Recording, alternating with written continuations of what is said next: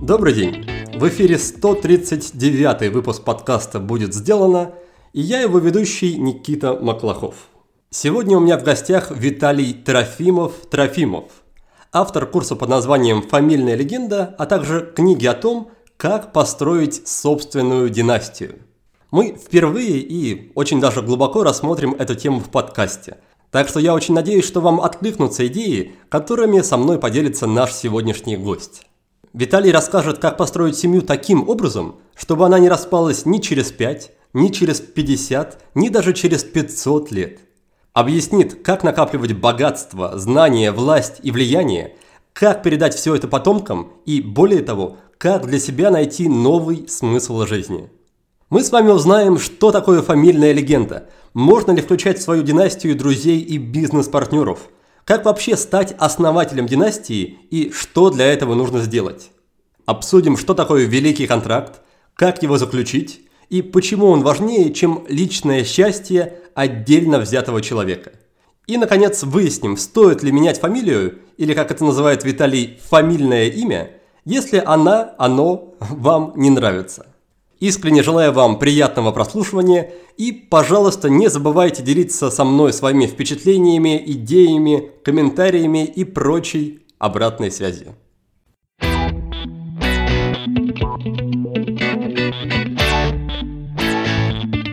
Виталий, привет. Добрый день. Расскажи, как прошло твое время, насколько полезным было твое время в самоизоляции? Было ли для тебя это время возможности или время кризиса? Или кризис – это и есть возможность, что-то такое? Э, ну, я готовился к кризису, поэтому э, одновременно и возможности. Вот как э, китайцы думают на эту, на эту тему, что есть некий период такой турбулентности, и к нему надо готовиться. Только тогда это и становится возможностью. То есть реализуется потенциал, максимально разряжается. И вот э, я подготовился к этому кризису, э, начал осваивать для себя темы, которые, на, которых я даже, на которые я даже не задумывался э, до э, коронакризиса. Э, открыл для себя YouTube, э, уже 250 подписчиков собрал, то есть, ну, вот так вот потихоньку, маленькими шагами начал двигаться куда-то в сторону блогерства, популяризации э, своих тем, гуманитарных исследований последних. И, конечно, начал свою вторую книгу писать. Этот кризис дал для меня такой толчок быстро проанализировал материал, который у меня скопился, и э, начал писать вторую книгу. Э, первая вот у меня э, «Что такое династия?» отвечает на вопрос, а вторая книга отвечает на вопрос, что такое фамильное дело, чем оно отличается от бизнеса на продажу, например. И вот сейчас я как раз вот прорабатываю этот материал и уже где-то треть книги написал. Поэтому благодарен такой, такому подарку судьбы. А, для меня это не, никакой не кошмар был, как для многих, хотя, ну, я вижу, что на улице, вот, на которой я живу, половина закрылась магазинов, ну, прямо крупные бизнесы, которые с большим оборотом, и, э, ну, вот я не в той же ситуации, я выиграл, я выиграл. Какой импульс тебе дало это время? Почему ты до этого не мог приступить, допустим, к работе над книгой или над YouTube-каналом? Что, что особенного в этом времени? В нем самое главное то, что многое оказывается лишним и несущественным. Вот в такие моменты э, они проявляют себя, эти вещи, которые не обязательны, такие симуляции, которыми мы свою жизнь заполняем, и вот всякий кризис, и всякая война, кстати, вот все вот эти вот такие кризисные ситуации, они как раз вот разрушают все иллюзии, все симуляции. И я вот э, так вот вычистил из своей жизни очень много всяких вещей, которые до этого были просто сорными, такими задачами-призраками. Понял, на чем сфокусироваться надо там. Я другую книгу хотел писать, но я понял, что это, в общем, ложный путь, надо двигаться в сторону чего-то истинного. И вот фамильное дело мне показалось такой темой, откладывал, откладывал это дело и все-таки решил, что вот сейчас самое то, надо, надо делать. У тебя довольно необычный род занятий. По крайней мере, среди почти 140 гостей подкаста ты первый, кто занимается изучением фамилий и вопросов построения этих самых фамилий. Как ты объясняешь другим людям, чем ты занимаешься обычно? Очень долго объясняю. У нас есть такое представление о том, что фамилия – это просто вот этот наш last name, э, то, что обычно называется фамильным именем. или я бы даже, наверное, назвал его родовым именем. То, что нам передается без всякой рефлексии, э, из поколения в поколение, иногда чудовищное, иногда повезет, там хорошее фамильное имя, родовое. Культура фамилий как таковых. Вообще сам концепт фамилия Романа, на котором базируются все аристократии э, европейские, э, все бизнес-династии, эта традиция у нас во многом просто утрачена. После 17 года э, многие фамилии, носители этого концепта уехали в Европу или были расстреляны, или скрывались. Конечно, приходится очень долго объяснять, что фамилия это не Иванов, Петров, Сидоров, а некий такой концепт, социологический концепт, который вот э, мы обычно и называем династией. Мне кажется, что династия – это такое сужающее понятие, а вот фамилия – это вот именно то, как э, семью в такой, в полной комплектации видели римляне. Когда римляне этот концепт сформулировали, вот тогда э, они и выделились на фоне всех племен Италийского полуострова, на, на фоне Сабинин, Лациев, Вольсков – и э, построили, собственно, Великий Рим, Великую Республику, Великую Империю. И до сих пор эта тема актуальна. Если мы по центру города пройдемся, мы увидим всю эту стилистику имперскую, римскую. Да, казалось бы, э, вроде православия у нас Третий Рим был, э, но все равно мы видим вот эти вот доспехи римских богов. Все это актуально до сих пор. И в мире бизнеса я тоже вижу эти бизнес-династии, которые э, строго за римлянами повторяют основные формы э, фамилии, фамилии Романа римской семьи. Э, ровно так же, как, например, правящая аристократия их повторяла в средние века и в новое время. Поэтому фамилия никуда не делась в этом плане. И для меня вот как раз был большой живой интерес, почему так получается, что семьи через 2-3 года разваливаются одни, а другие только через 200-300 лет. Хороший вопрос. Вот э, это, это и моя история. У меня тоже родители развелись. Я поэтому вот начал интересоваться. У меня было много вопросов. Социологическое образование мне помогло. Получил доступ к определенным материалам. Мне показалось это очень важным. Как так мы называем браком две совершенно несопоставимые с друг другом вещи? Брак один разваливается, брак два существует поколениями, дело передает, богатство накапливает, влияние, славу. Вот меня вот это вот интересовало. И вот 10 лет я изучал эту тему. Появилась книга, появился курс. На многие свои вопросы я ответил. Мы просто разлучены с этой концепцией, и ее восстановить – это большое дело. А что это для тебя? Это какая-то область, область твоих научных интересов или профессия? И если это профессия, кто, кто к тебе обращается, и кто вообще готов за это платить, и, и за что именно главное платить? Ну, для меня это дело жизни. Я вот умею это делать и люблю это делать. И вот когда вот, вот эти вещи совпадают, это дело жизни. Меня завораживает э, то, что я обнаруживаю, когда изучаю, как функционируют династии. Для меня это целый детектив. Я узнаю очень многие вещи, о которых, наверное, Маринина позавидует раскрываю какие-то вот тайны того, как люди организовывали свою жизнь, организовывали свое пространство, дело свое организовывали, семью свою организовывали, родственников. Для меня это бесконечный источник открытия и вдохновения.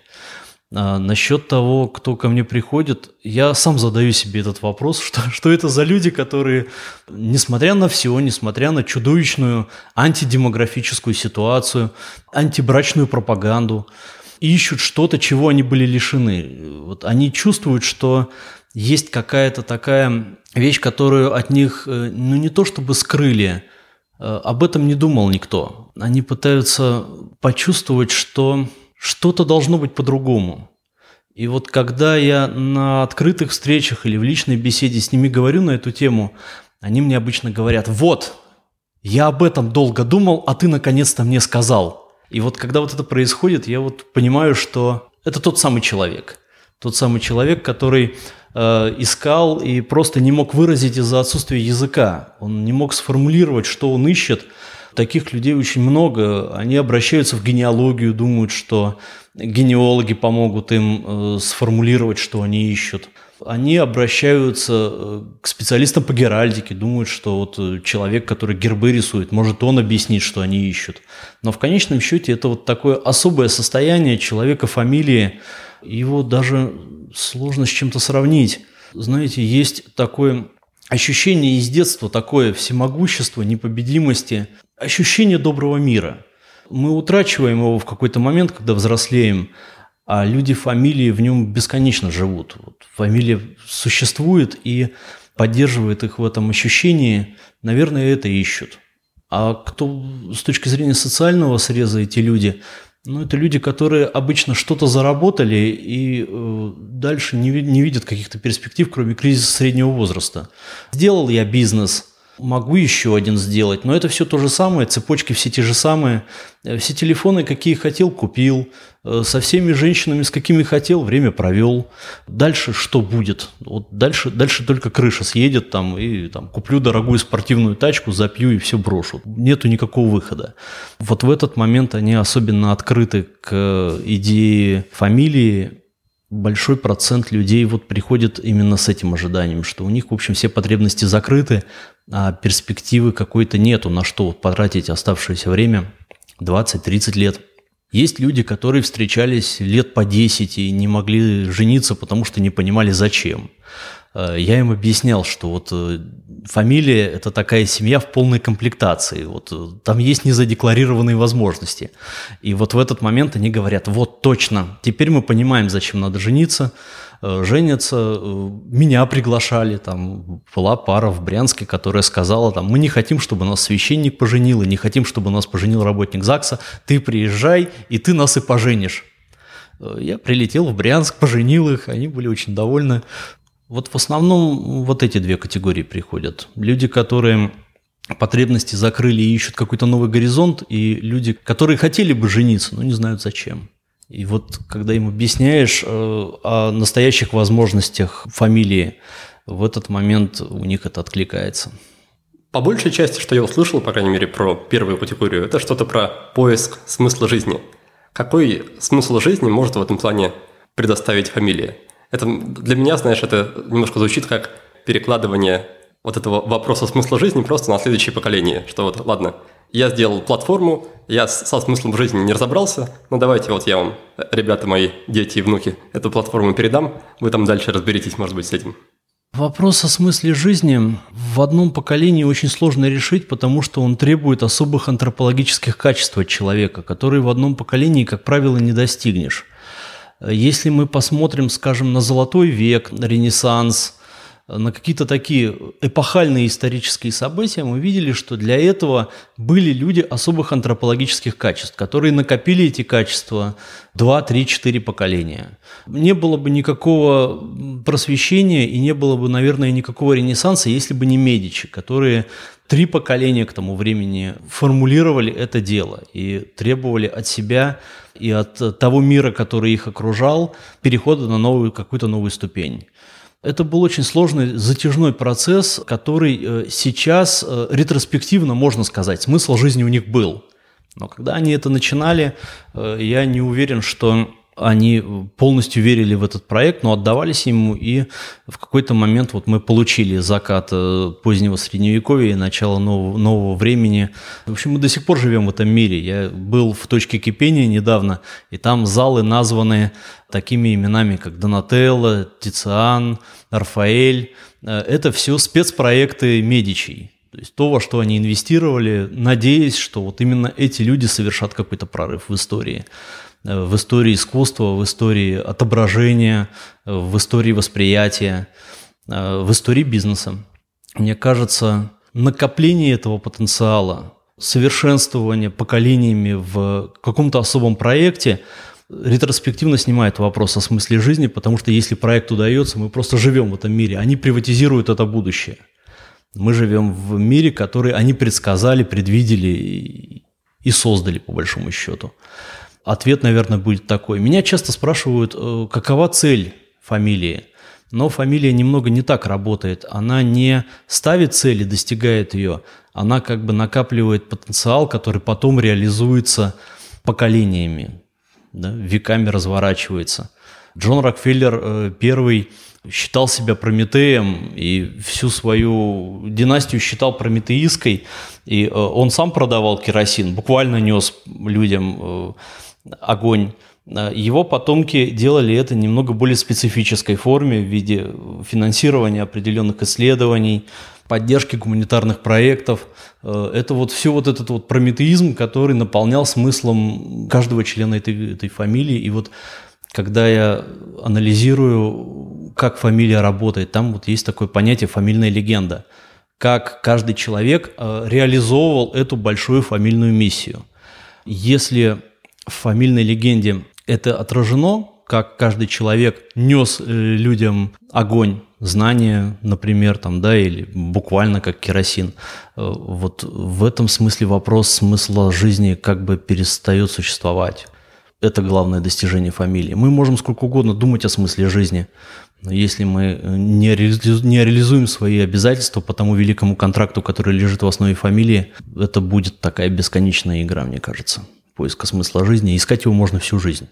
Получается что-то вроде того, что найди проект, который выйдет за рамки твоей жизни и за рамки жизни нескольких поколений, и вопрос смысла жизни перестанет тебя беспокоить. Да, да, да это примерно вот так вот работает.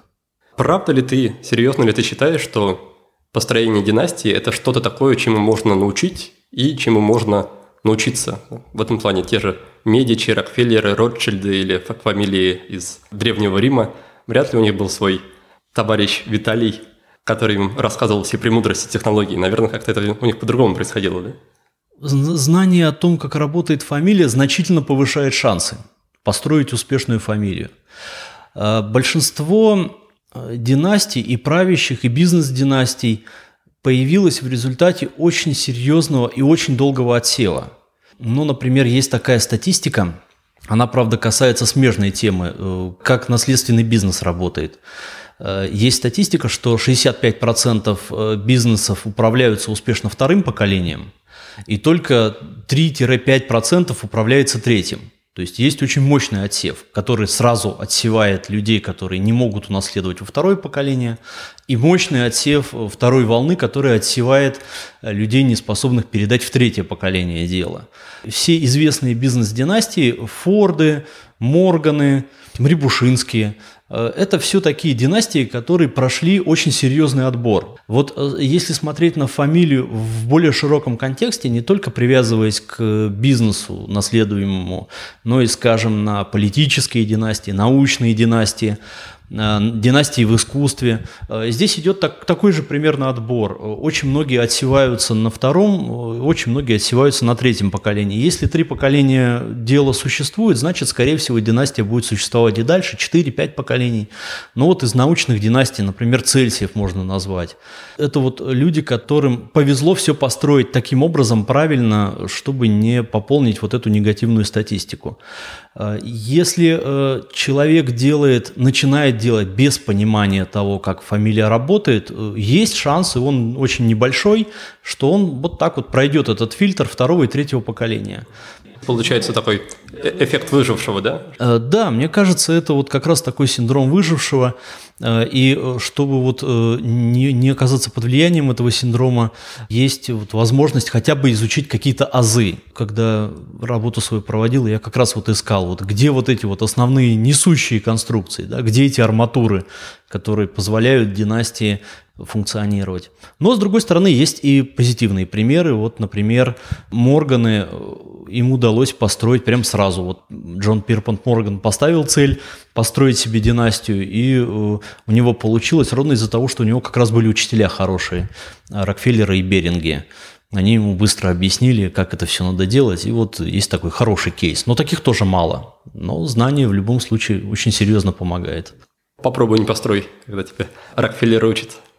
Но при этом основа любого не знаю, научного подхода – это эксперименты и обратная связь, и корректирование своих повторных следующих подходов, чтобы улучшить результаты.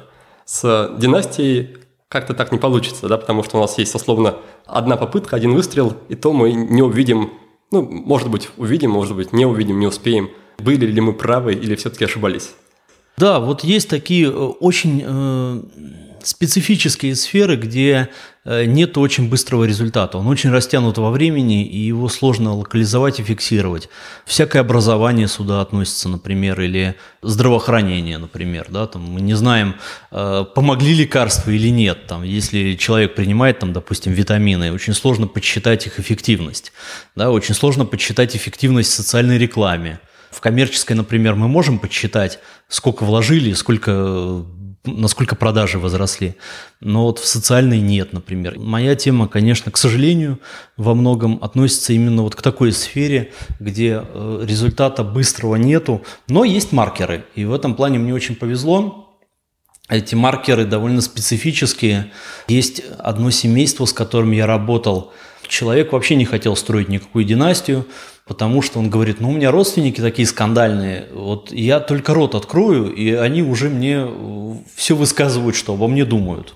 Э, начали делать потихонечку, внедрять эти концепции, которые позволяют э, построить фамилию. И он в какой-то момент говорит, ты знаешь, у меня в семье перестали ругаться. Э, видимо, почувствовали, что мы какое-то направление все-таки выбрали. До этого у нас семейство было такое, вот упорядочивало время своей жизни в бесконечных вот таких вот актах споров, э, претензий.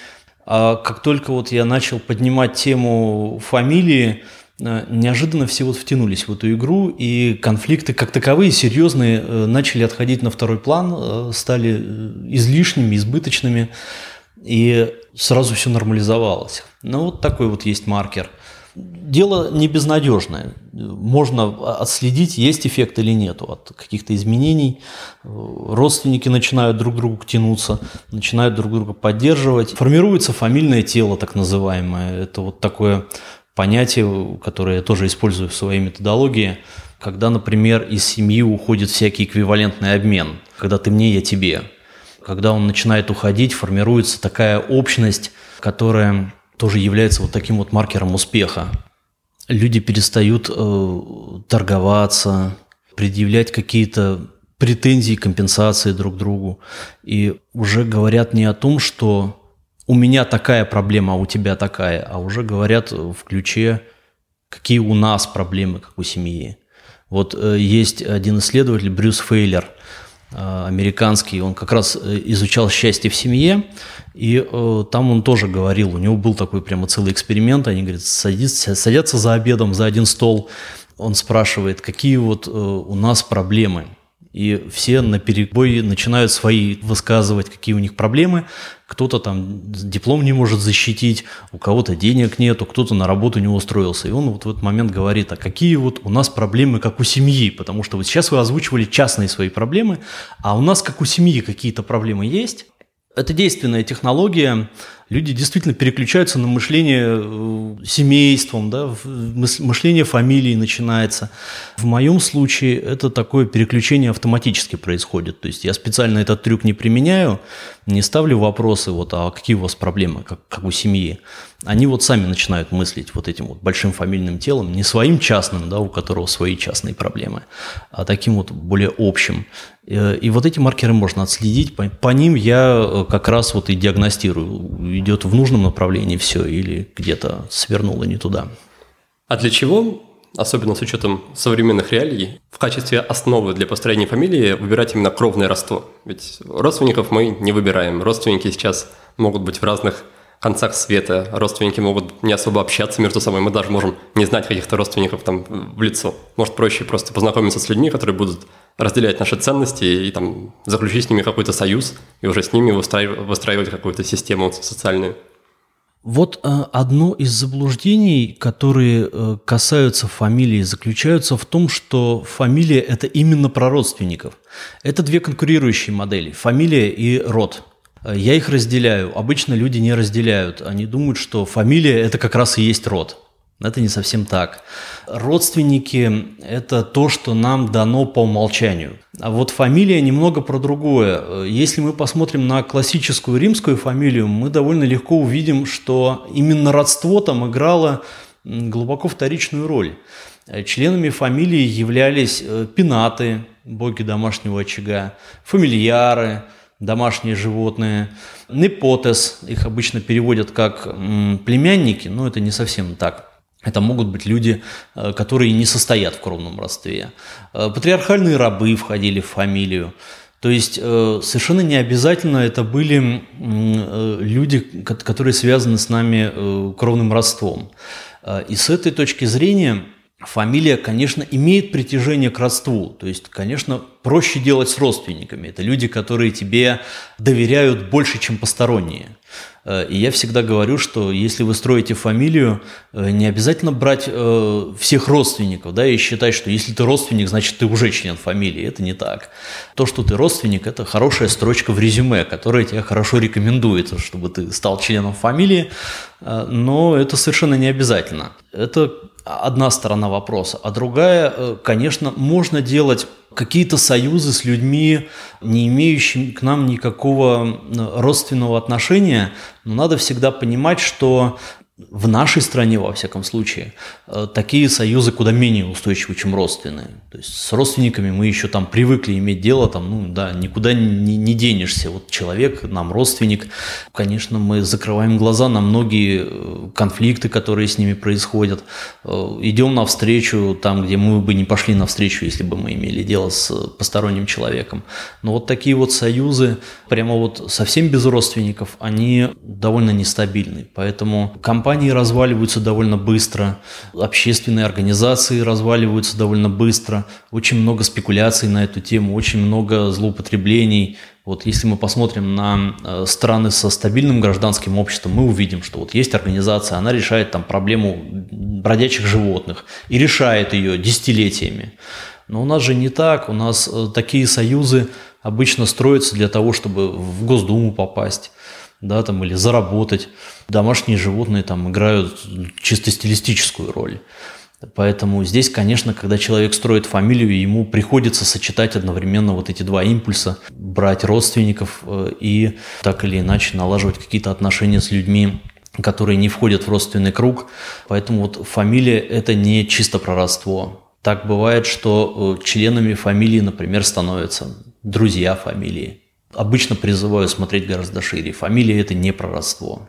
Фамилия – это про способность претендовать на будущее, выстроить э, такой горизонт, при котором дети фамилии получат преимущество перед людьми, которые фамилии не имеют. Э, это не про генеалогию, в конце концов. Да? Вот генеалоги обычно говорят, что вот э, хотите узнать, э, куда вы движетесь в истории, ну, раскопайте, насколько сможете там до каменного века своих родственников. Ничего не получится. Фамилия – это вот как раз про будущее, не про прошлое. Конечно, для этого часто в фамилию приходят люди, которые не имеют кровного родства, и наоборот, там родственники могут не участвовать в фамильных делах, а родственниками они остаются, но не членами фамилии. Из твоего ответа у меня создалось впечатление, что да, фамилия это может быть не только про родство, но если вы живете в России, то, то, то, то только про родство. Э, да, нам приходится делать некоторую поправку. Э, родство здесь, в нашей стране, играет гораздо большую роль, чем в других странах, в западных странах. Поэтому да, здесь э, всегда э, родство является важным фактором при строительстве фамилии. Но опять же, фамилия – это одновременно и мир фамилии, который ее окружает, который тоже выстраивается на социологических основаниях. Там могут быть не родственники. Ну вот и если мы посмотрим внимательно на такие вот миры фамилий, то мы вот увидим Тойоту, например – весь бизнес – это, собственно, одна большая расширенная семья, э, и, в общем, это не мешает ей то же самое вот выстраивать далеко за островами, там, в Америке, в России. Э, это вот такие практики фамилии, которые экстраполируются и на бизнес, и на весь мир, который, который эту фамилию окружает. Ты чуть раньше рассказал о том, кто же эти люди, которые интересуются построением фамилии, сказал, что это часто люди, которые разобрались, по крайней мере, с материальной стороной жизни – а что, у них творится на уровне там, ценности, психологии, тех же каких-то смыслов, может быть? Ну, потому что то, что я, я сейчас вижу, это то, что есть много-много людей, у которых есть масса вопросов по поводу своей жизни. И задаваться вопросами более такими масштабными, глобальными, наверное, которые их пока что, может быть, даже напрямую не касаются, вроде жизни следующих поколений, им, может быть, не так, не так актуально, не так насущно. Ну вот фамилия – это такое решение, которое затрагивает все последующие поколения, поэтому э, это такой некий следующий уровень, который позволяет не решать проблемы на предыдущем. Если человек не может решить э, вопрос со своими собственными ценностями, может ему стоит решить вопрос с фамильными, тогда и со своими разбираться не придется. И не только ему, его потомкам не придется решать эту проблему. Есть в фамилиях такая вещь, которую я называю мифоритуальный туннель. Это такой список вопросов, на которые фамилия приняла конкретные решения. И э, заморачиваться каждый раз на эту тему не, не приходится. Уже есть готовые ответы. Ну вот, например, как называть детей. Это вот мой любимый пример, потому что он практически во всех фамилиях есть. Есть система наименования детей. То есть есть определенные решения, по которым э, детям присваивается имя, и не надо тратить время на то, чтобы там долгое время обсуждать. А вот родится мальчик, как мы его назовем, там, родится девочка, как мы ее назовем. Эти вопросы решать не надо, потому что есть система, и она освобождает от того, чтобы тратить на это время. И опять же, у меня перед глазами есть пример моего друга Константина, который женился на замечательной девушке Алине, и они три месяца не могли придумать, как назвать ребенка. Три месяца могли потратить на что-нибудь другое. В фамилиях это, этот вопрос не стоит вообще. Там вот рождается ребенок, и ему уже известно, как его назовут, уже известно его имя. Как это должно работать? Вот есть Константин и Алина. Они не могут придумать имя. Потом Константин берет, садится и говорит, я сейчас придумаю систему на века. И пишет алгоритм выбора имени. И говорит, мы назовем его там Иван. И Алина такая, нет, с какой стати?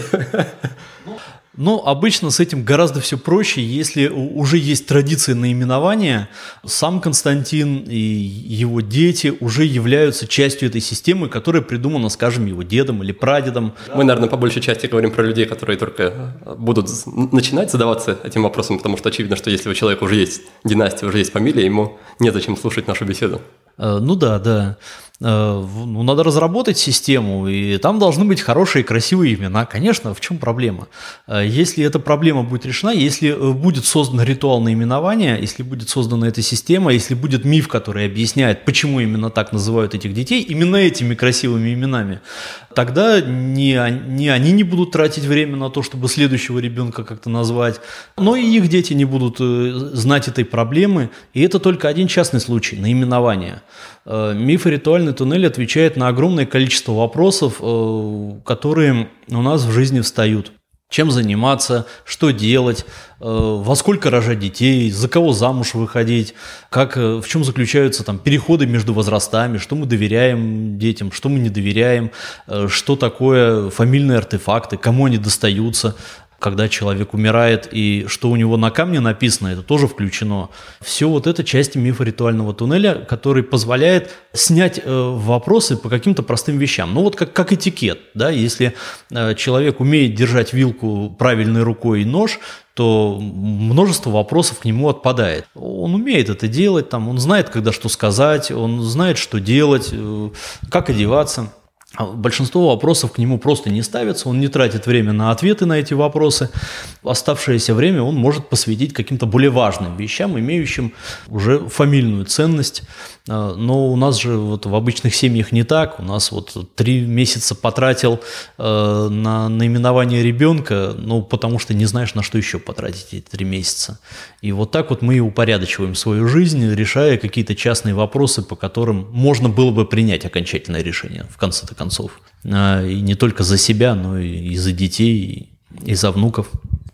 Да, я вот поэтому и спрашиваю, что хорошо, когда за тебя подумали предыдущие поколения, у тебя есть готовая система, но вот я первый, и откуда у меня возьмутся силы, знания на то, чтобы такой список проработать, который будет работать еще века и поколения – не так сложно разработать эту систему, ее гораздо сложнее объяснить, конечно. И вот в этом как раз и заключается моя работа. Э, я с людьми составляю этот список, ищу ходы, как, как объяснить эти вещи, чтобы они были понятны. Да? Почему мы называем детей именно этим именем? Оно же не с потолка взялось. Да? Почему мы вот именно это решение приняли именно вот по этому вопросу? Есть э, системы, которые позволяют э, объяснить, мифологические системы в основном, э, которые позволяют создать такую внутреннюю мифологию, которая отвечает на основные вопросы. Почему именно вот так вот это работает? Почему именно так наша фамилия движется в истории? И вот на эти простые жизненные, которые встают перед каждым человеком проблемы, мы отвечаем именно вот этим конкретным образом.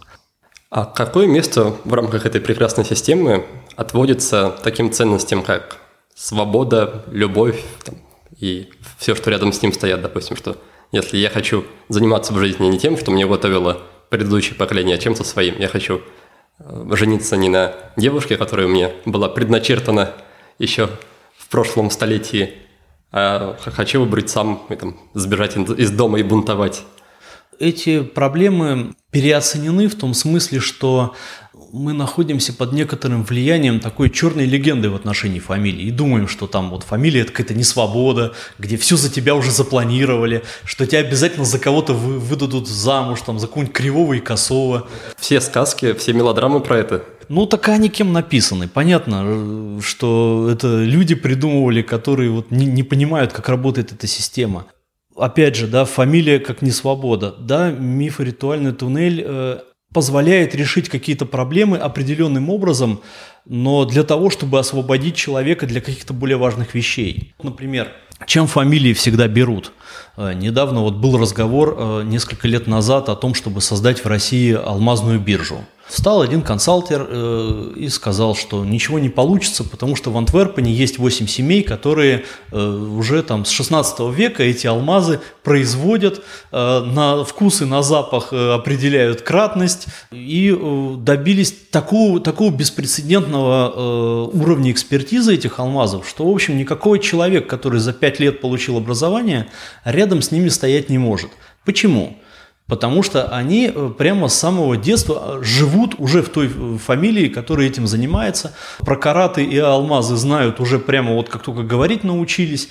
И все это стало возможно. Накопление вот этого вот уровня качества фамильного образования стало возможно ровно из-за того, что миф ритуальный туннель снимает большинство вопросов, которые не имеют отношения к этому качеству, профессионализму Поэтому, да, конечно, э, миф «Ритуальный туннель» какие-то э, свободы э, отнимает, но дает еще больше, да, так же, как этикет.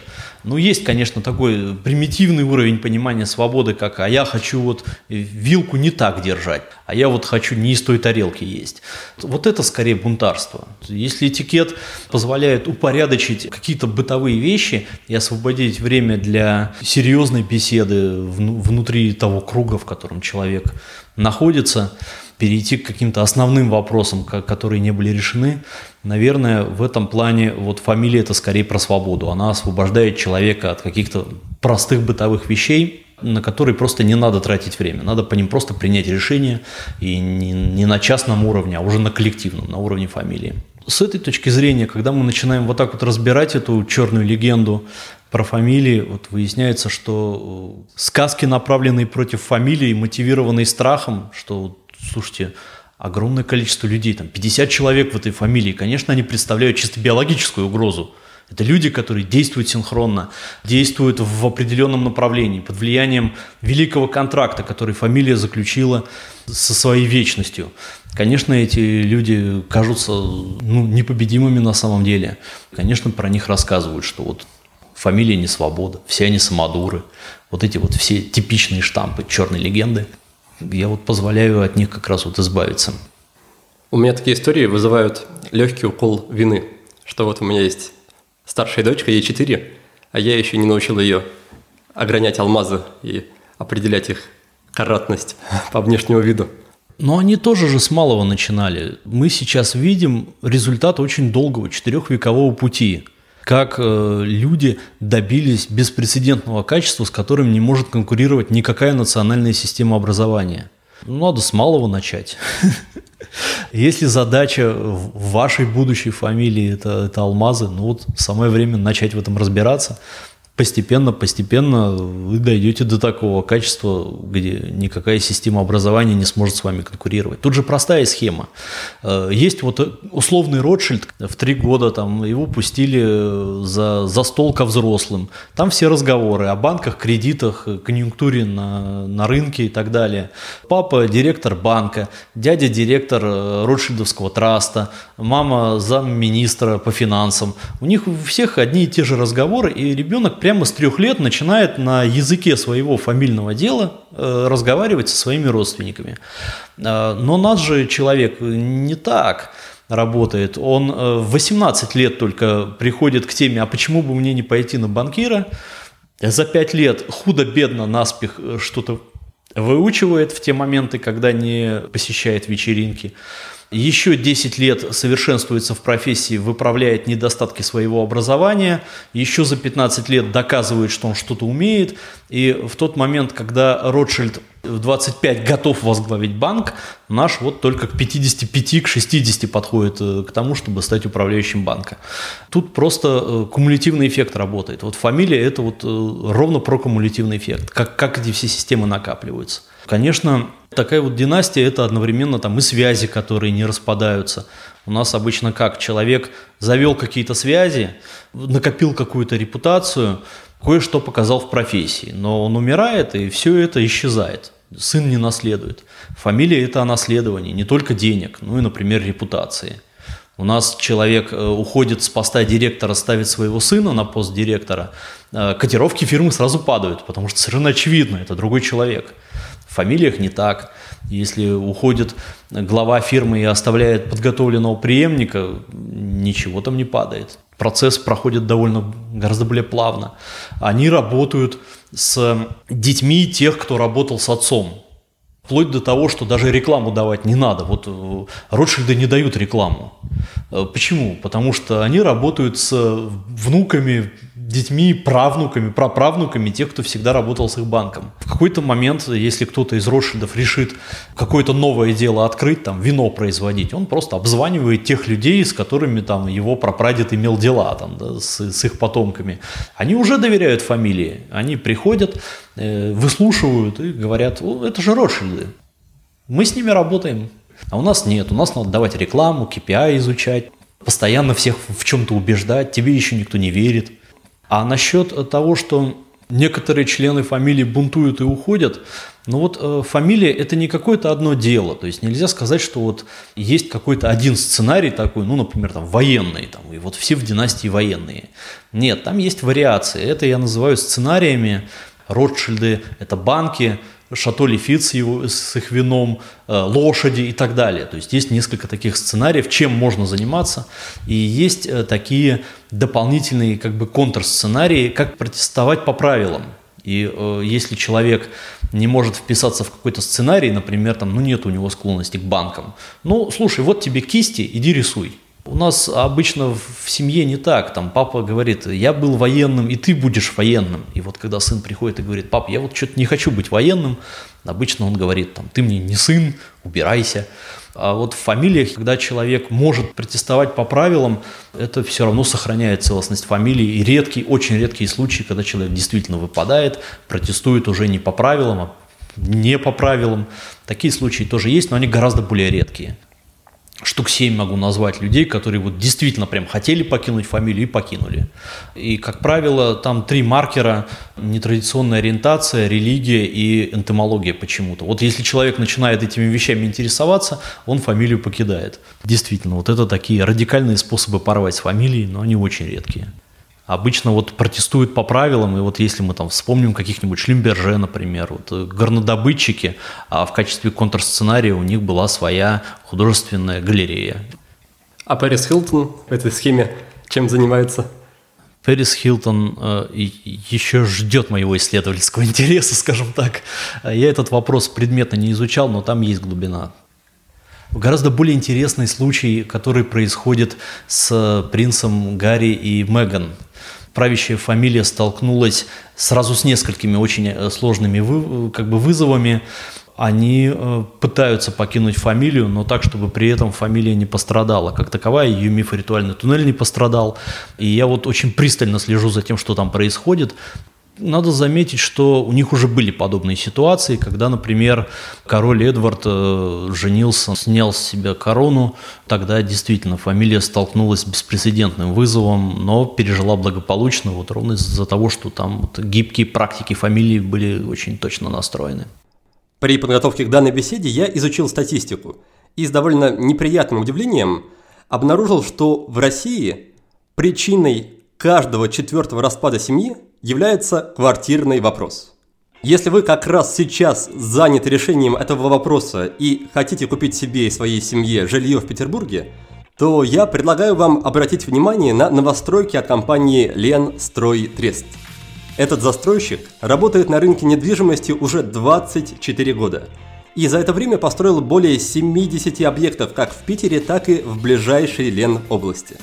Причем жилые комплексы этой компании неоднократно получали профессиональные премии и побеждали в самых разных конкурсах.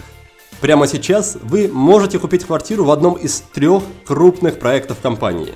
В голландском квартале Янила, в финском городке Ютери, а также в шведском квартале под названием IQ Гатчина. Над концепцией всех этих проектов работали архитекторы из Европы – Поэтому по уровню комфорта, стилю и атмосфере кварталы очень похожи на европейские пригороды. Дома здесь разной этажности, но обычно это 5 или 6 этажей. Большие, уютные и закрытые от машин дворы.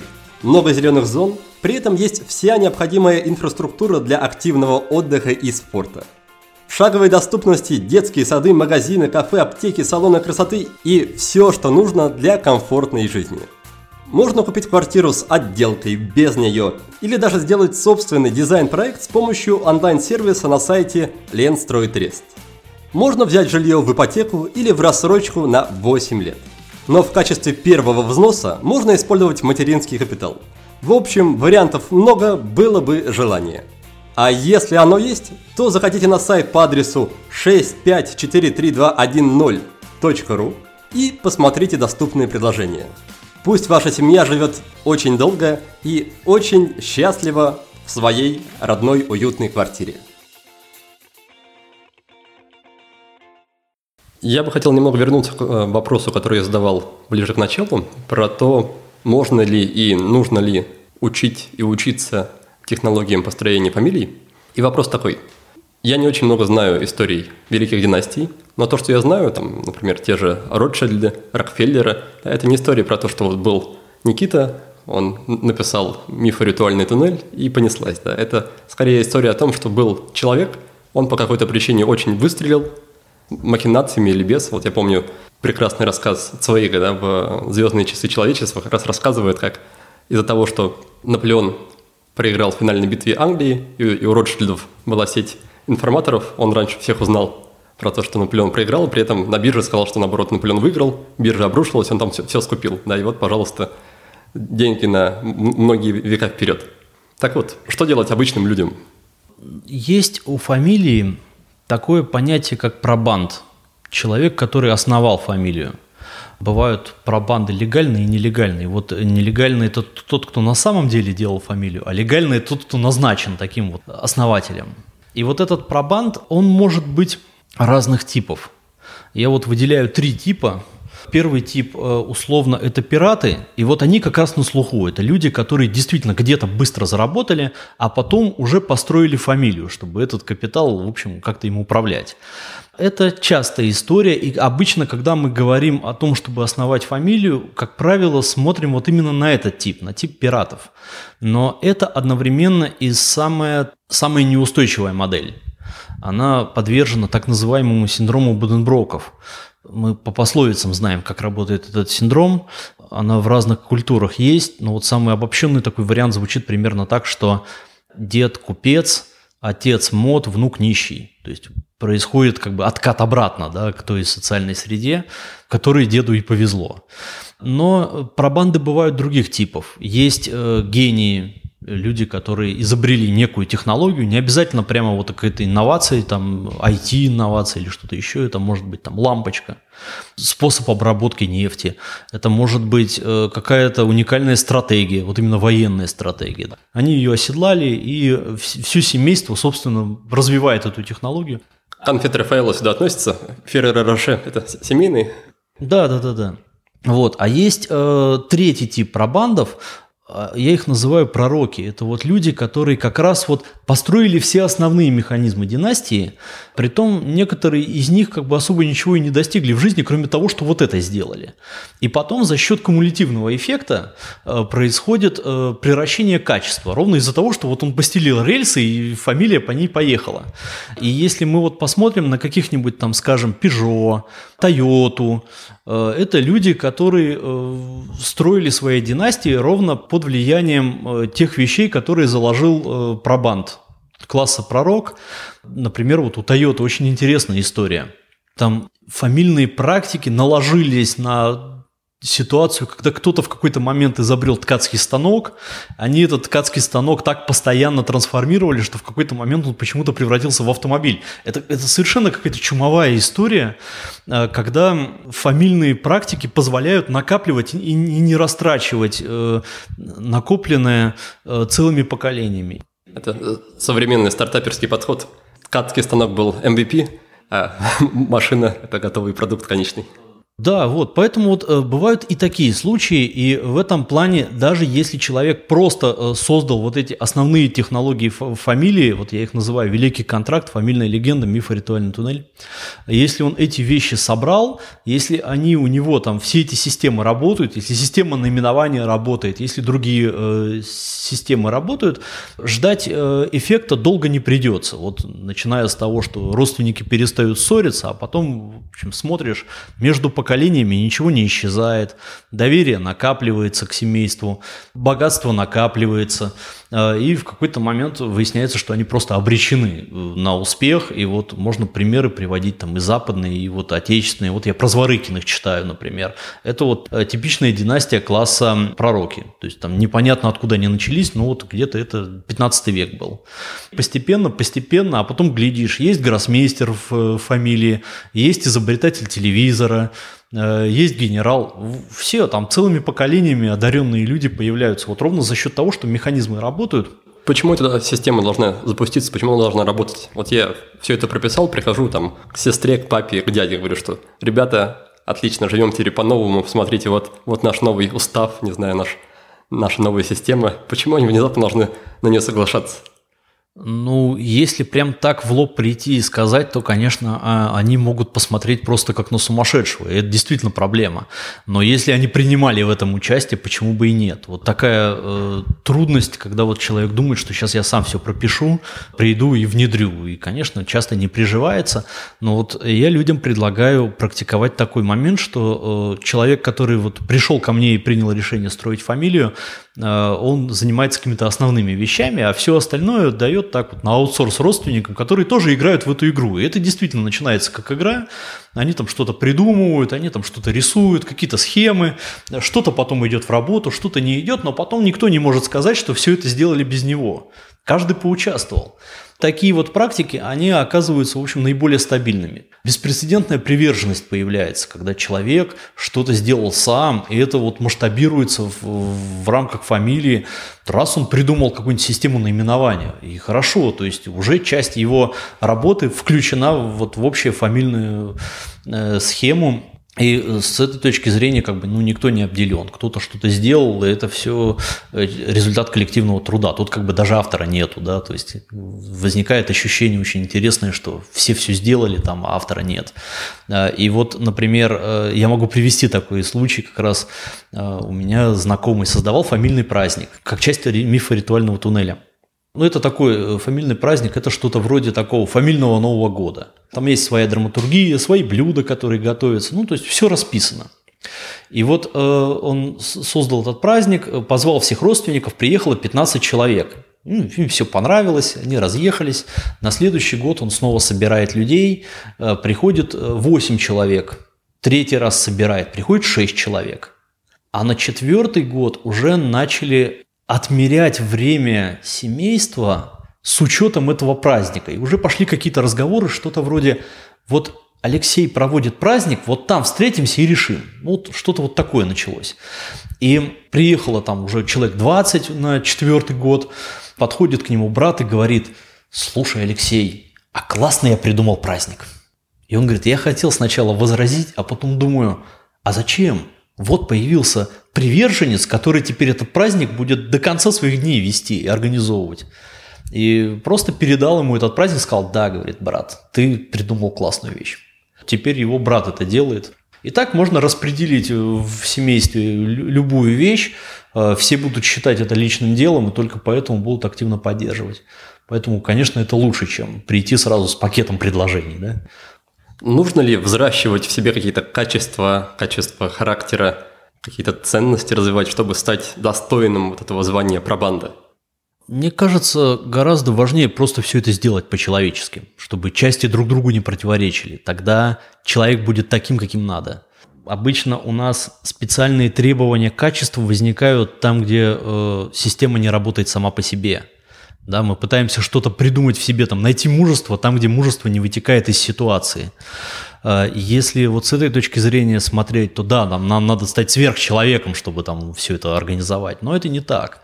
Если мы посмотрим на пробандов, таких вот исторических, они были очень посредственными людьми в какой-то момент. Вот Сава Мамонтов, например, э, или вот самый странный пробанд, которого я встречал, э, Хоул, династия в Америке, девочка, несовершеннолетняя рабыня, девочка-инвалид – черная.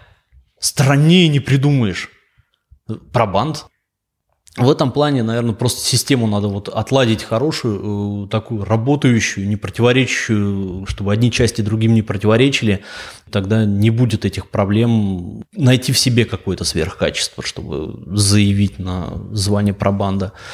И к вопросу о ценностях. Ценности тоже являются частью фамилии. То есть вот обычно э, у фамилии есть великий контракт. Это вот некое соглашение, которое фамилия заключает с вечностью. Вот как прометеизм да, у Рокфеллеров. И э, из него уже вытекают определенные ценностные наборы.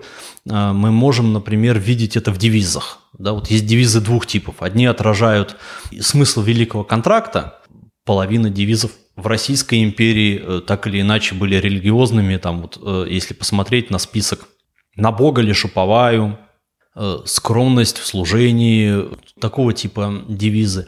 А второй тип девизов, он гораздо менее популярен. Девиз, когда три или четыре ценности идут через запятую. Ну вот Конкордия Интегратис Индустрия, как раз Ротшильды.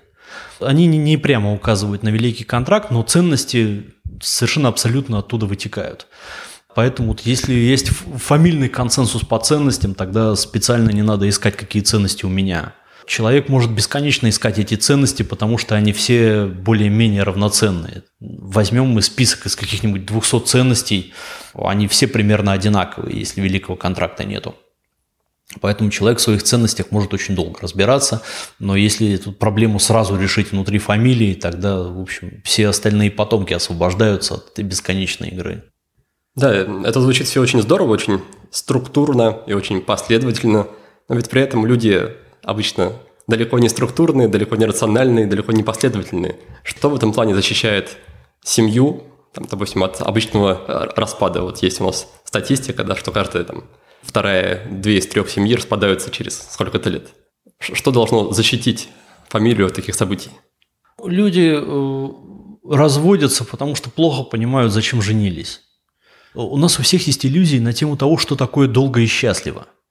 Вот как в сказках, да, э, есть определенная биография героя, где он борется, преодолевает страдания, побеждает, а потом как-то нас обманывают сказки и говорят, жили они долго и счастливо. И вот как-то не веришь ни в долго, ни в счастливо.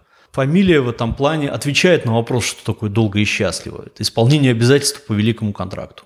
Фамильная легенда – это книга, в которой э, написано, как каждый член фамилии исполнял обязательства по великому контракту. Это и есть долго и счастливо.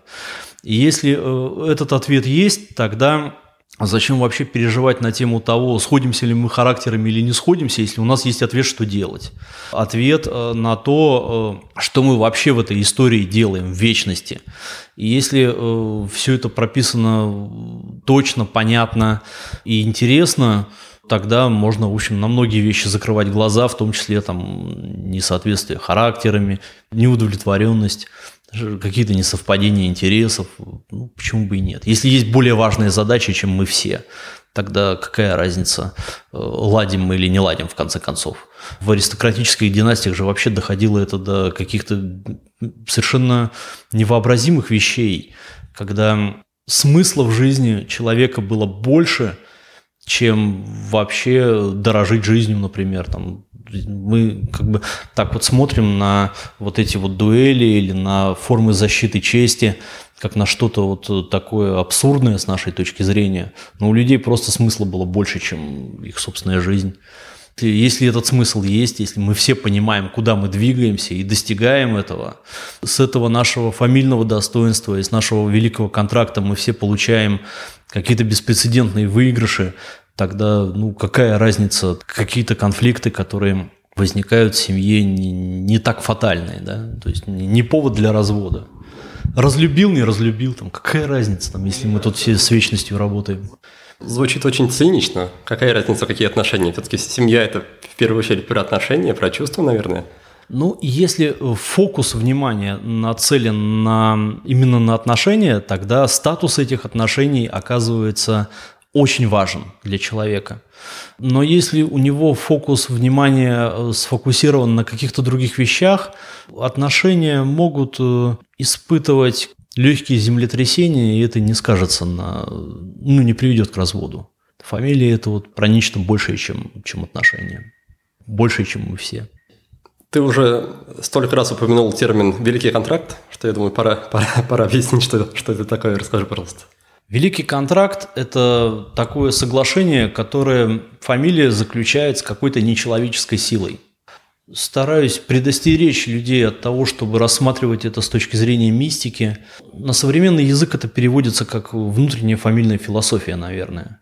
Вот прометеизм э, Рокфеллеров – это вот такой наиболее яркий пример такого великого контракта. То, что мы ценим знанием, не основано ни на чем, кроме э, мифа о прометеизме о том, что мы должны добывать это знание у природы, превращать это в какое-то техне, которое греки тогда понимали как искусство. Сейчас мы понимаем его как технику. Вот э, этот миф лег в основу Рокфеллеровской схемы фамильной.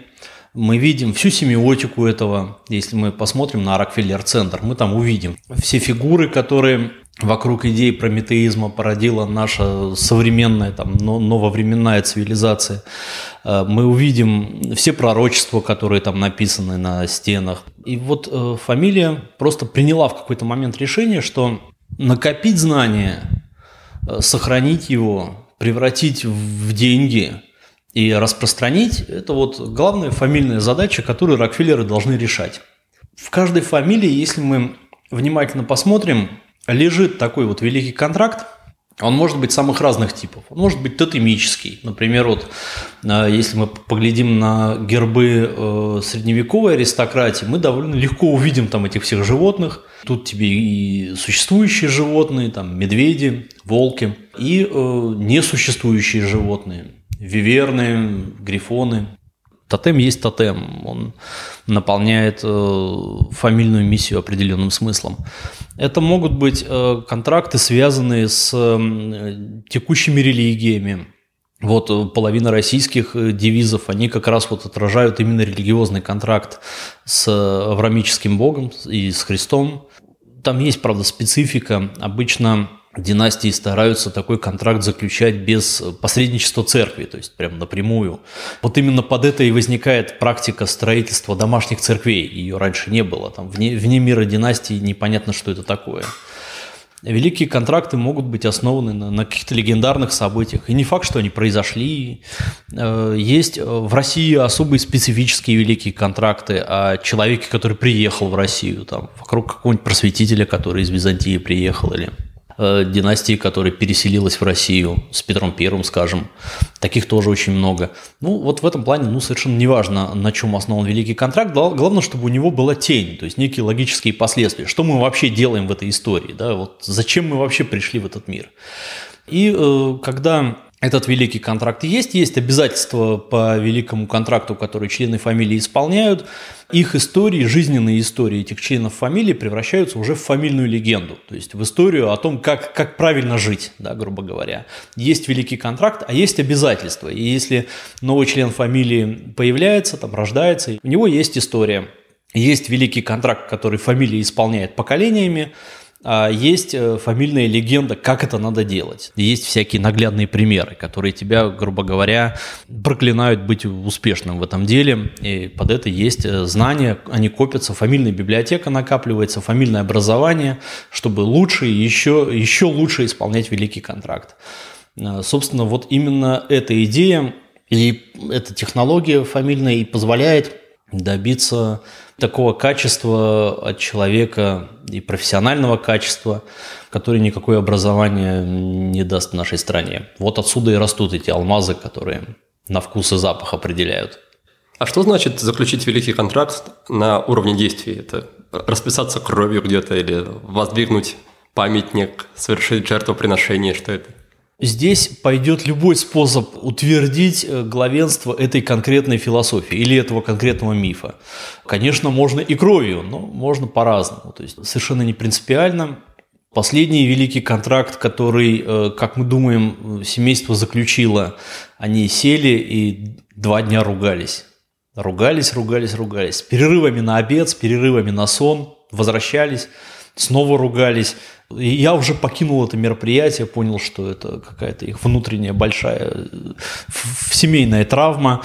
И вот на следующий день мне человек позвонил и сказал, заключили. Все, мы приняли решение, что вот будет так. Все устали ругаться и поняли, что надо двигаться в каком-то направлении. Приняли решение по великому контракту и в связи с этим начали переписывать э, биографии предков, э, свои биографии начали выправлять. То есть начали уже формировать фамильную легенду. По-разному бывает. Ну, иногда это может быть какое-то такое запоминающееся событие, большое поле для экспериментов, поэтому каких-то вот готовых рецептов я не дам. Это все пока такие studies. Результатом этого действия, конечно, должно быть принципиальное принятие именно этого мифа или этого тотема или этой фамильной философии в качестве фамилии образующего. Чуть раньше ты, как, как мне показалось, с таким легким пренебрежением рассказывал о, об идее составления родословной, об идее составления генеалогического древа, изучения предков. Почему, на твой взгляд, это может иметь или не иметь смысла? Какая в этом может быть польза или отсутствие пользы? Когда человек задумывается о фамилии, он начинает смотреть какие-то наглядные внятные образцы. Это, как правило, вот генеалогическое древо, какая-нибудь генеалогическая книга и герб. И почему-то думает, что если вот эти три вещи у него есть, то у него автоматом и фамилия есть. Вещи, о которых я говорю, они скрыты, э, их нельзя наблюдать очевидно глазами. Э, великий контракт нельзя наблюдать глазами, но поскольку его нельзя наблюдать, то и считается, что его нету. То есть в какой-то момент человек просто думает, что вот герб хороший заменитель всех этих вещей, Поэтому у него такое как бы смещенное восприятие. Ему кажется, что предки точно что-то знали, поэтому надо их раскопать, они ответят мне на все вопросы, и тогда у меня будет э, династия. Я вот предлагаю хорошенько все взвешивать и на эту тему подумать, потому что, во-первых, э, если человек оказался в какой-то жизненной ситуации без фамилии, значит, уже предки что-то сделали не так. Они его не привели к этой фамилии, это раз. Во-вторых, вообще гордость за предков – это, как правило, уже стадия вырождения – когда люди начинают гордиться предками и не смотрят вперед, это, как правило, уже такой фамильный закат. Э, фамилия не про прошлое, фамилия про будущее. Поэтому необходимо создать определенные механизмы, которые будут выводить всех потомков на высокую орбиту. Вот ровно о чем мы говорили сегодня. Э, необходимые механизмы, которые позволяют накапливать эффект, кумулятивный эффект в знании, в, в богатстве, в связях, в репутации – Поэтому генеалогия здесь э, бывает когда к месту, когда не к месту. Э, если э, человек очень увлекается генеалогией, он в конечном счете превращает эту свою историю о предках в такой шкаф в Нарнию, в котором он прячется потом от жизни. Можно очень глубоко копать. Вот у меня есть один знакомый, он где-то к 10 тысячам родственников уже подошел в своем генеалогическом исследовании. Я не знаю, он, наверное, всю страну хочет превратить в своих родственников. То есть, ну, там он действительно раскопал очень много за 20 лет. И не сказать, что у него жизнь как-то лучше стала. Вот создал себе такую нарнию, живет в ней, как фэнтези какое-то вот такое. И очень легко, не зная того, как работает фамилия, вот в такую нарнию попасть и там остаться жить. Поэтому с генеалогией надо очень осторожно обходиться. Если э, в прошлом действительно есть какие-то очень удачные примеры, которые можно использовать в фамильной легенде, тогда генеалогия сыграет э, очень важную роль. Но если нету, лучше вот взять какого-то предка попозже, там, ну, деда, прадеда, прапрадеда, ну не дальше. И работать с теми родственниками, которые отделяют тебя от этого пробанда, выписывать их фамильную легенду, формировать великий контракт и так далее. Э, глубоко не зарываться, потому что в конечном счете важно не то, сколько у тебя родственников и какие они были. Гораздо важнее, э, как ты опишешь э, их жизненный путь так, чтобы у твоих потомков не было никакого выбора, кроме как быть успешными, состоятельными и э, образованными людьми. Вот, вот это главная фамильная задача, чтобы, чтобы накапливался эффект. Поэтому, да, с генеалогией у меня вот в этом плане двоякое такое отношение. Она когда помогает, а когда нет. Что насчет этих полу, таких мистических, полуэзотерических идей про силу рода, что если тебе сейчас тяжело, то обратись мыслями к предкам, вспомни, как им было тяжело, получи от них силу и энергию двигаться дальше, что-нибудь такое. Я в такие моменты очень живо представляю себе ситуацию. Вот приезжает помещик э, на свою землю, а там его окружают крестьяне. И начинают его спрашивать, скажите, а как вот так получилось, что мы землю копаем носом, а вы тут в богатстве купаетесь? Вместо того, чтобы вот долго объяснять, что такое великий контракт, фамильная легенда, мифоритуальный туннель, языком, который крестьянин не понимает, в этот момент помещик говорит что-то типа – э, магия крови. И крестьяне все такие, о И вот сила рода, родовые мандалы, энергии, вот это все вот туда, мне кажется, разговоры. То есть это такие как бы, лайт-заменители для тех, кто плохо понимает э, социологический смысл э, фамилии, вот чтобы вот отделаться от объяснения, да, там, избежать долгого объяснения того, что человек делает. Ну, это такие довольно любопытные игры сейчас, я их наблюдаю тоже. За ними какие-то технологии стояли, которые вот помещик просто не хотел объяснять, там, не считал это нужным и сказал там, знаете, это аура предков. Идите дальше копайте.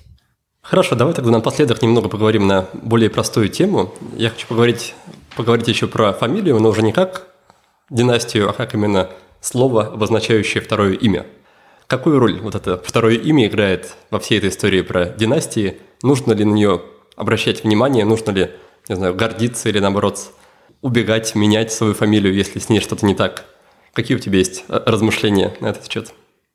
То, что мы в быту называем фамилией, а я называю фамильным именем, это раньше был такой штрих-код такой, качество, да, знак качества для э, вот этих конкретных людей. То есть вот если называются Строгановы, то прям вот Строгановы. И вот по одному этому слову можно все понять об этих людях, там, или Шереметьевы, там, допустим. Ну, понятно, о ком мы говорим, что имеем в виду. Но когда э, начали освобождать людей от крепостного права, выяснилось, что оперативно-розыскных средств не хватает. Там сбежал человек, Иван сын Петра, и вот где его искать, и по каким признакам на территории России? И кто-то вот в какой-то момент подумал, что будет остроумным, если фамильные имена и им тоже дать. Э, и вот таким образом будет довольно легко их детектировать, если они сбегут там куда-нибудь в Курскую губернию, там, допустим, или что-то вроде этого. Тогда действительно был такой повальная такая раздача фамильных имен, причем э, сопровождалось это все довольно чудовищной коррупцией, когда если ты поросенка переписчику не принес, он тебя может там назвать каким-нибудь там Дуровым, Козловым, Дурмановым.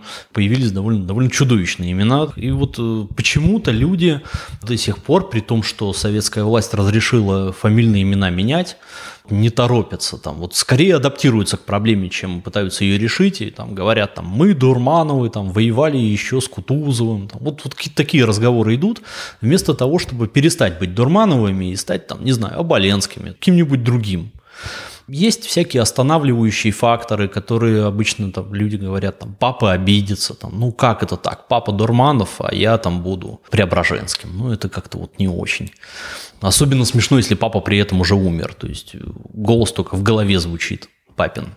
Ну а как же про то, что не имя красит человека, а человек имя? Ну, мне кажется, здесь диалектическая как бы, ситуация, и имя красит человека, и человек имя. То есть тут все-таки это по-другому работает. Э, Строгановы – это уже понятно о чем. Но и эти люди тоже определенного качества, чтобы слово Строгановы звучало. Здесь есть такая диалектика, поэтому э, я людям обычно призываю людей менять фамильное имя, если с ним что-то не так. То есть даже если есть какое-то подозрение или оно какое-то довольно обыденное, почему бы и нет? Сейчас есть возможность это поменять, и почему бы не поменять? Э, не факт, что эта ситуация еще сохранится, потому что уже сейчас есть какие-то государственные инициативы парламентские о том, чтобы ограничить возможность людям называть детей определенным именем. Э, возможно, вот в какой-то момент э, и фамилию будет сменить очень сложно, потому что вот до отмены крепостного права фамильное имя можно было сменить только по высочайшему распоряжению императора, иначе никак. И вот были анекдоты на эту тему, там вот купец Краснобрюхов обратился с челобитной к императору Николаю II, что я не хочу быть Краснобрюхом, можно ли мне выбрать какое-нибудь второе, там, другое фамильное имя, на что император не без шутки сказал, хорошо, там, поменяем тебе на Синебрюхов. Вот э, действительно было сложно поменять, потому что э, фамильное имя – это действительно как бы маркер для фамилии, которую человек собой представляет, чьим лицом является.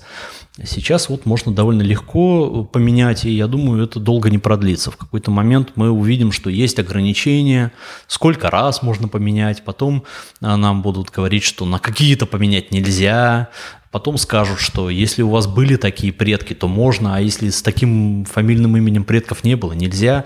И вот как-то как это зарегулирует, потому что в некоторых странах я эту ситуацию наблюдал.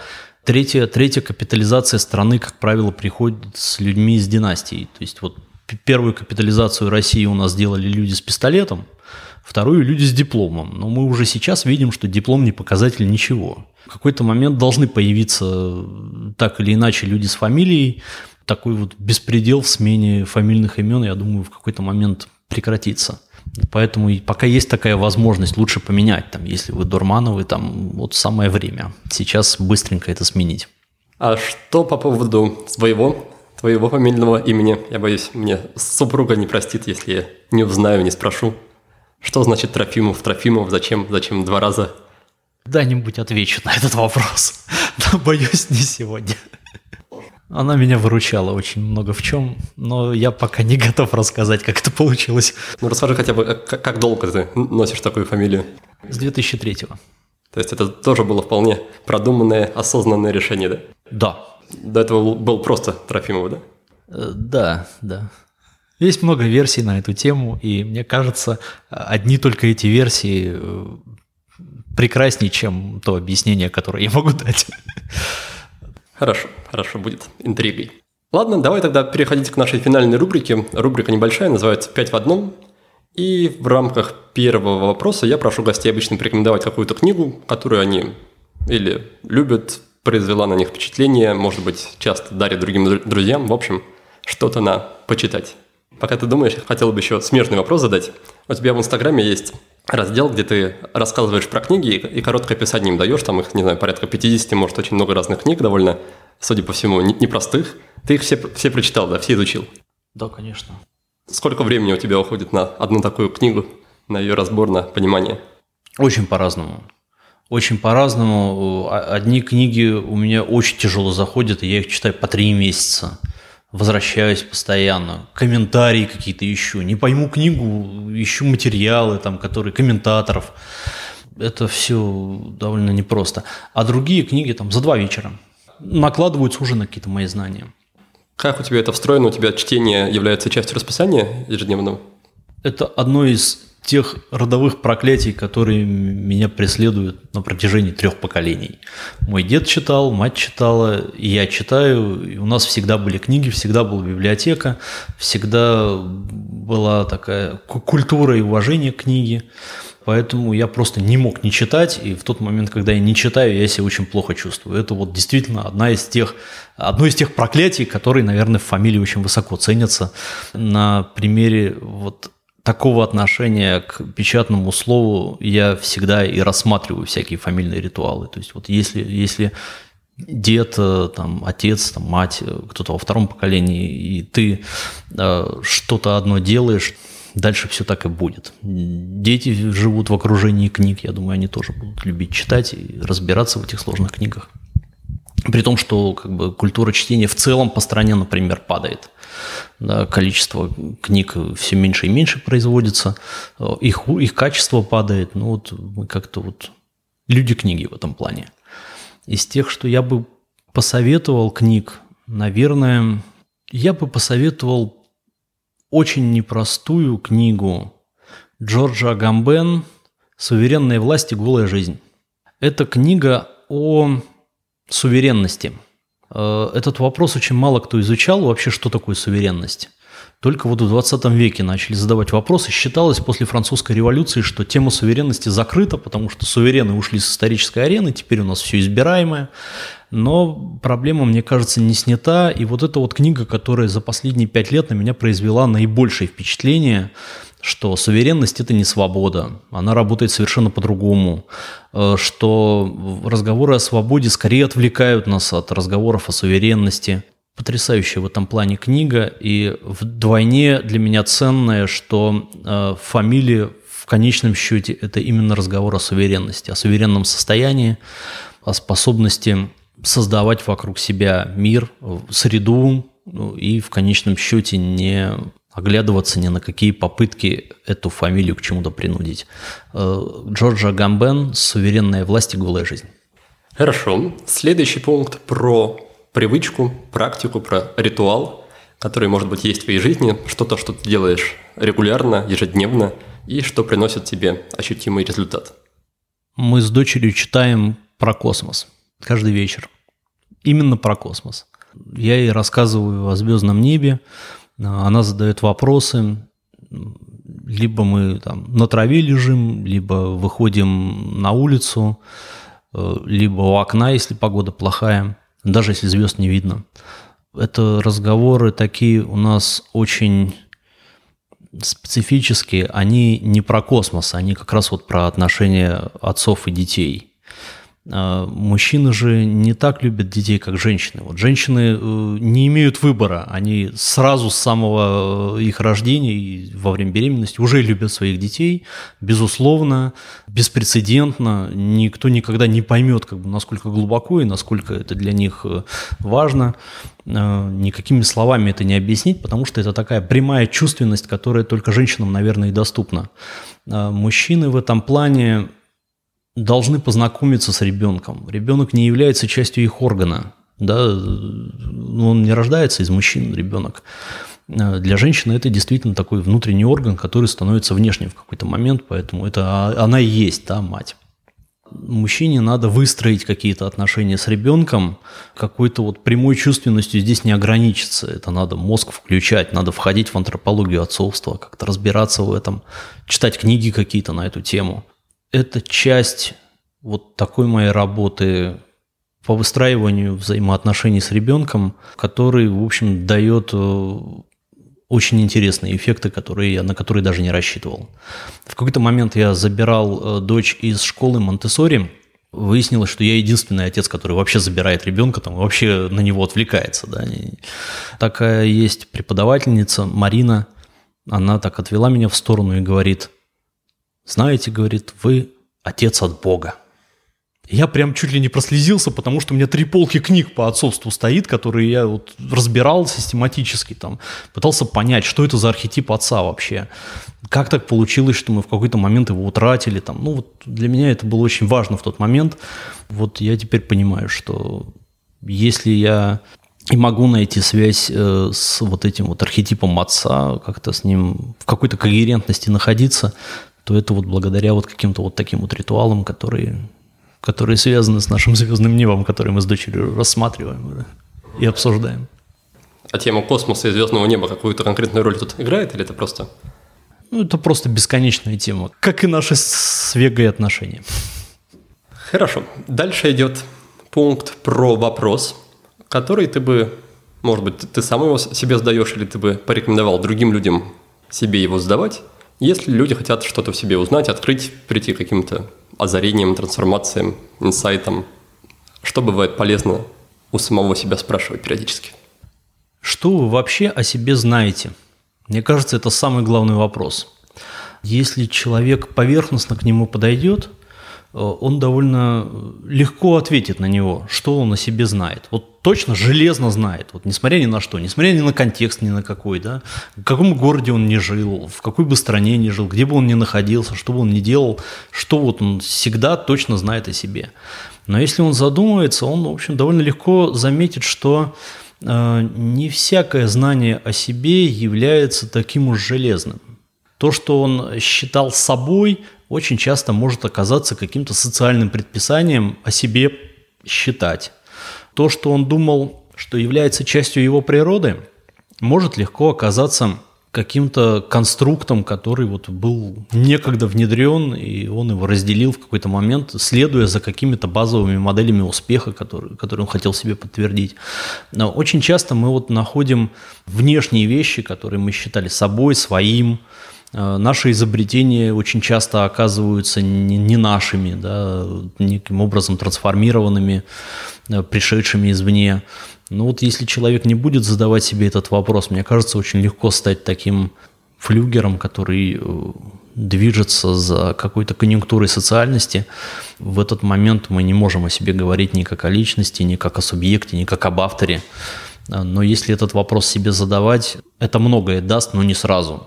Такой вопрос с огромной тенью, который он будет отбрасывать еще долго. Мне кажется, это самый главный вопрос. Спасибо. Четвертый пункт про инструмент. Я играю в древнюю восточную игру Го. И когда мы только встречались с Верой, она мне подарила прекрасный комплект из редкого дерева. Э, Кая, только на Дальнем Востоке растет, в Китае в основном, э, и в Японии, э, с камнями классическими. Вот черные камни – базальт, а белые камни – это ракушка хамагури.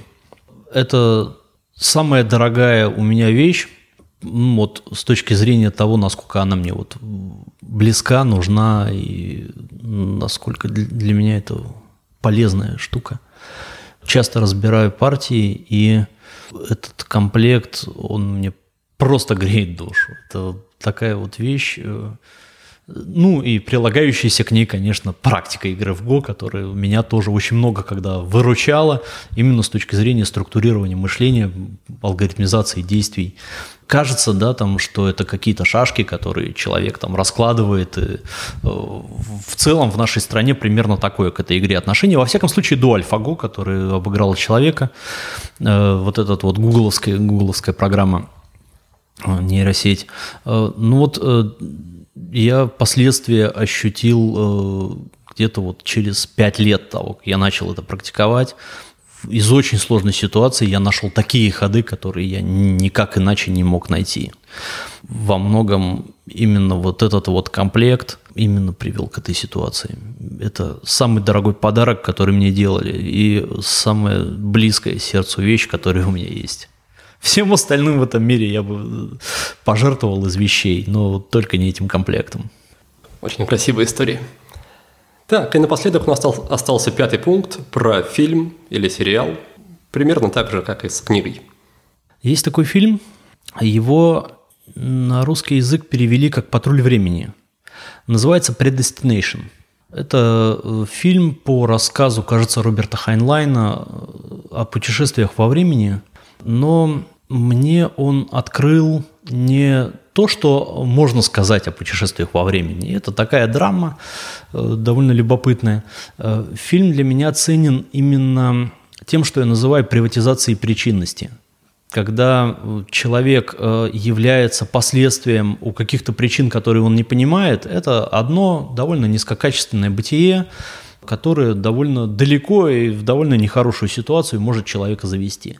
Но когда человек приватизирует свои собственные причины, э, его бытие радикально меняется. Когда его деятельность, например, является не сведением счетом, счетов с отцом, да, который, который его не любил, а когда он управляет э, этим состоянием, когда он знает, когда, когда он действует по своей воле, а когда вот только с отцом счеты сводит, и этой деятельностью можно пренебречь, а когда э, им не управляют какие-то детские инфантильные травмы, когда э, им не управляет месть, которая возникла из ситуации внешней, не, не, не им. Этот фильм мне рассказал вот именно об этом, о том, что, о том, как быть причиной самому себе и своим действиям. Мне кажется, это очень мощный фильм, несмотря на то, что он не был оценен и в прокат не пошел, вообще довольно спорен с точки зрения э, современных законодательств. Отлично. Виталий, спасибо тебе за ответы и за насыщенную беседу. Если хочешь, под конец можешь использовать оставшиеся минуту-две, чтобы рассказать, где тебе можно найти в интернете, в реальной жизни, может быть, какие-то мероприятия, которые ты проводишь или собираешься проводить. А, да, я тоже благодарю за то, что пригласили. Э, для меня это было очень важно. А, мы преодолели карантин и вот наконец-то встретились. А, я э, свою работу публикую в интернете. У меня есть аккаунт Инстаграма, называется «Легенда фамилия». Э, у меня есть YouTube-канал, можно легко найти, если ввести установление отцовства Виталий Трофимов-Трофимов. И это как раз вот э, YouTube-канал, это то, что я, в общем, для себя и открыл на карантине. Э, не знаю, как это пойдет, ну вот так вот. Книга моя называется «Фамилия руководства по учреждению собственной династии». Тоже можно в интернете найти, заказать. Есть и в мягкой обложке, и в твердой, там, в общем, все будет доступно. И вот вторую э, книгу я пишу, э, будет называться «Империя руководство по основанию фамильного дела. Я надеюсь, оно получится. С, вашей, с вашими пожеланиями добрыми я, наверное, его, ее закончу советую всем, кто задумывается на тему фамилии, династии, э, начать все-таки с основ, разобраться в том, как это работало раньше и как это работает сейчас. И из ближайших планов я вот в сентябре планирую быть на э, фестивале, бизнес-фестивале «Пир», в Подмосковье, который пройдет. Там я буду подробно говорить о фамильном деле, о фамилии, подготовлю какие-то новые истории на эту тему. Там ко мне тоже можно будет подойти, задать любые вопросы. Я в этом плане довольно активно общаюсь э, с людьми, которых эта тема беспокоит, э, ровно потому, что вообще эту тему очень сложно обсуждать. У нас нету специалистов по династиям, и в этом плане всякая критика и всякие замечания, и всякие советы и подсказки для меня очень ценны. Э, я буду рад обсудить, дать советы, если какая-то жизненная ситуация, там, фамилию не знаете, как начать строить, я на фестивале буду доступен и с радостью вам на все вопросы отвечу, как смогу. Отлично. Еще раз благодарю тебя за беседу. Желаю, конечно, успехов с книгами. Благодарю. К сожалению, выпуск подошел к концу. Но напоследок, как обычно, я предлагаю вам послушать резюме, чтобы вспомнить основные идеи нашего разговора с Виталием. Сегодня мы обсуждали тему фамилии, то есть семьи в полной комплектации, как выразился мой гость. Фамилия дает ощущение всемогущества, новые горизонты и преимущества для всех, кто есть в ее составе. Фамилия открывает новый смысл жизни тем, кто уже всего добился и хочет чего-то большего. А также фамилия объясняет, зачем вообще нужно заводить семью, ну, для тех, кто этого еще не понимает. Главная цель фамилии – накапливать и реализовывать потенциал. Этим и занимается семья на протяжении многих поколений в рамках особого проекта. Таким проектом может быть, например, фамильное дело, то есть бизнес, или управление целой страной, если мы говорим о правящей династии. Чтобы самому стать основателем фамилии, то есть прабандом, нужно сделать несколько важных вещей. Во-первых, нужно разработать мифоритуальный туннель. Раз и навсегда принять решение по ряду бытовых вопросов. Начиная с достаточно маленьких, вроде того, как называть детей – и заканчивать довольно большими и масштабными, например, чем вообще заниматься в жизни. Во-вторых, семья должна заключить великий контракт, то есть принять внутреннюю философию, объясняющую главную цель семьи. И в-третьих, нужно написать фамильную легенду. Это истории жизни членов семьи, наглядно показывающие, как каждый из них исполнил обязательства по великому контракту. Конечно, все это желательно делать не в одиночку, а вместе со своими близкими. Если включить их в эту игру и распределить задачи, то получится, что фамилия – это плод коллективного труда, как и должно быть, а не просто ваша личная забота. Уже после этого вы можете разработать сценарии и контрсценарии жизни для своих потомков, учредить фамильный праздник, придумать герб и девиз для вашей семьи. В общем, здесь есть огромный простор для творчества – Скорее всего, вы не увидите, как ваша фамилия будет жить через сто лет и выдержит ли она вообще испытание временем. Но если отношения между родственниками начнут улучшаться уже в этом столетии, то можете однозначно считать, что вы все делаете правильно. Желаю счастья и благополучия вашей семье, вашей фамилии, успехов и до новых встреч!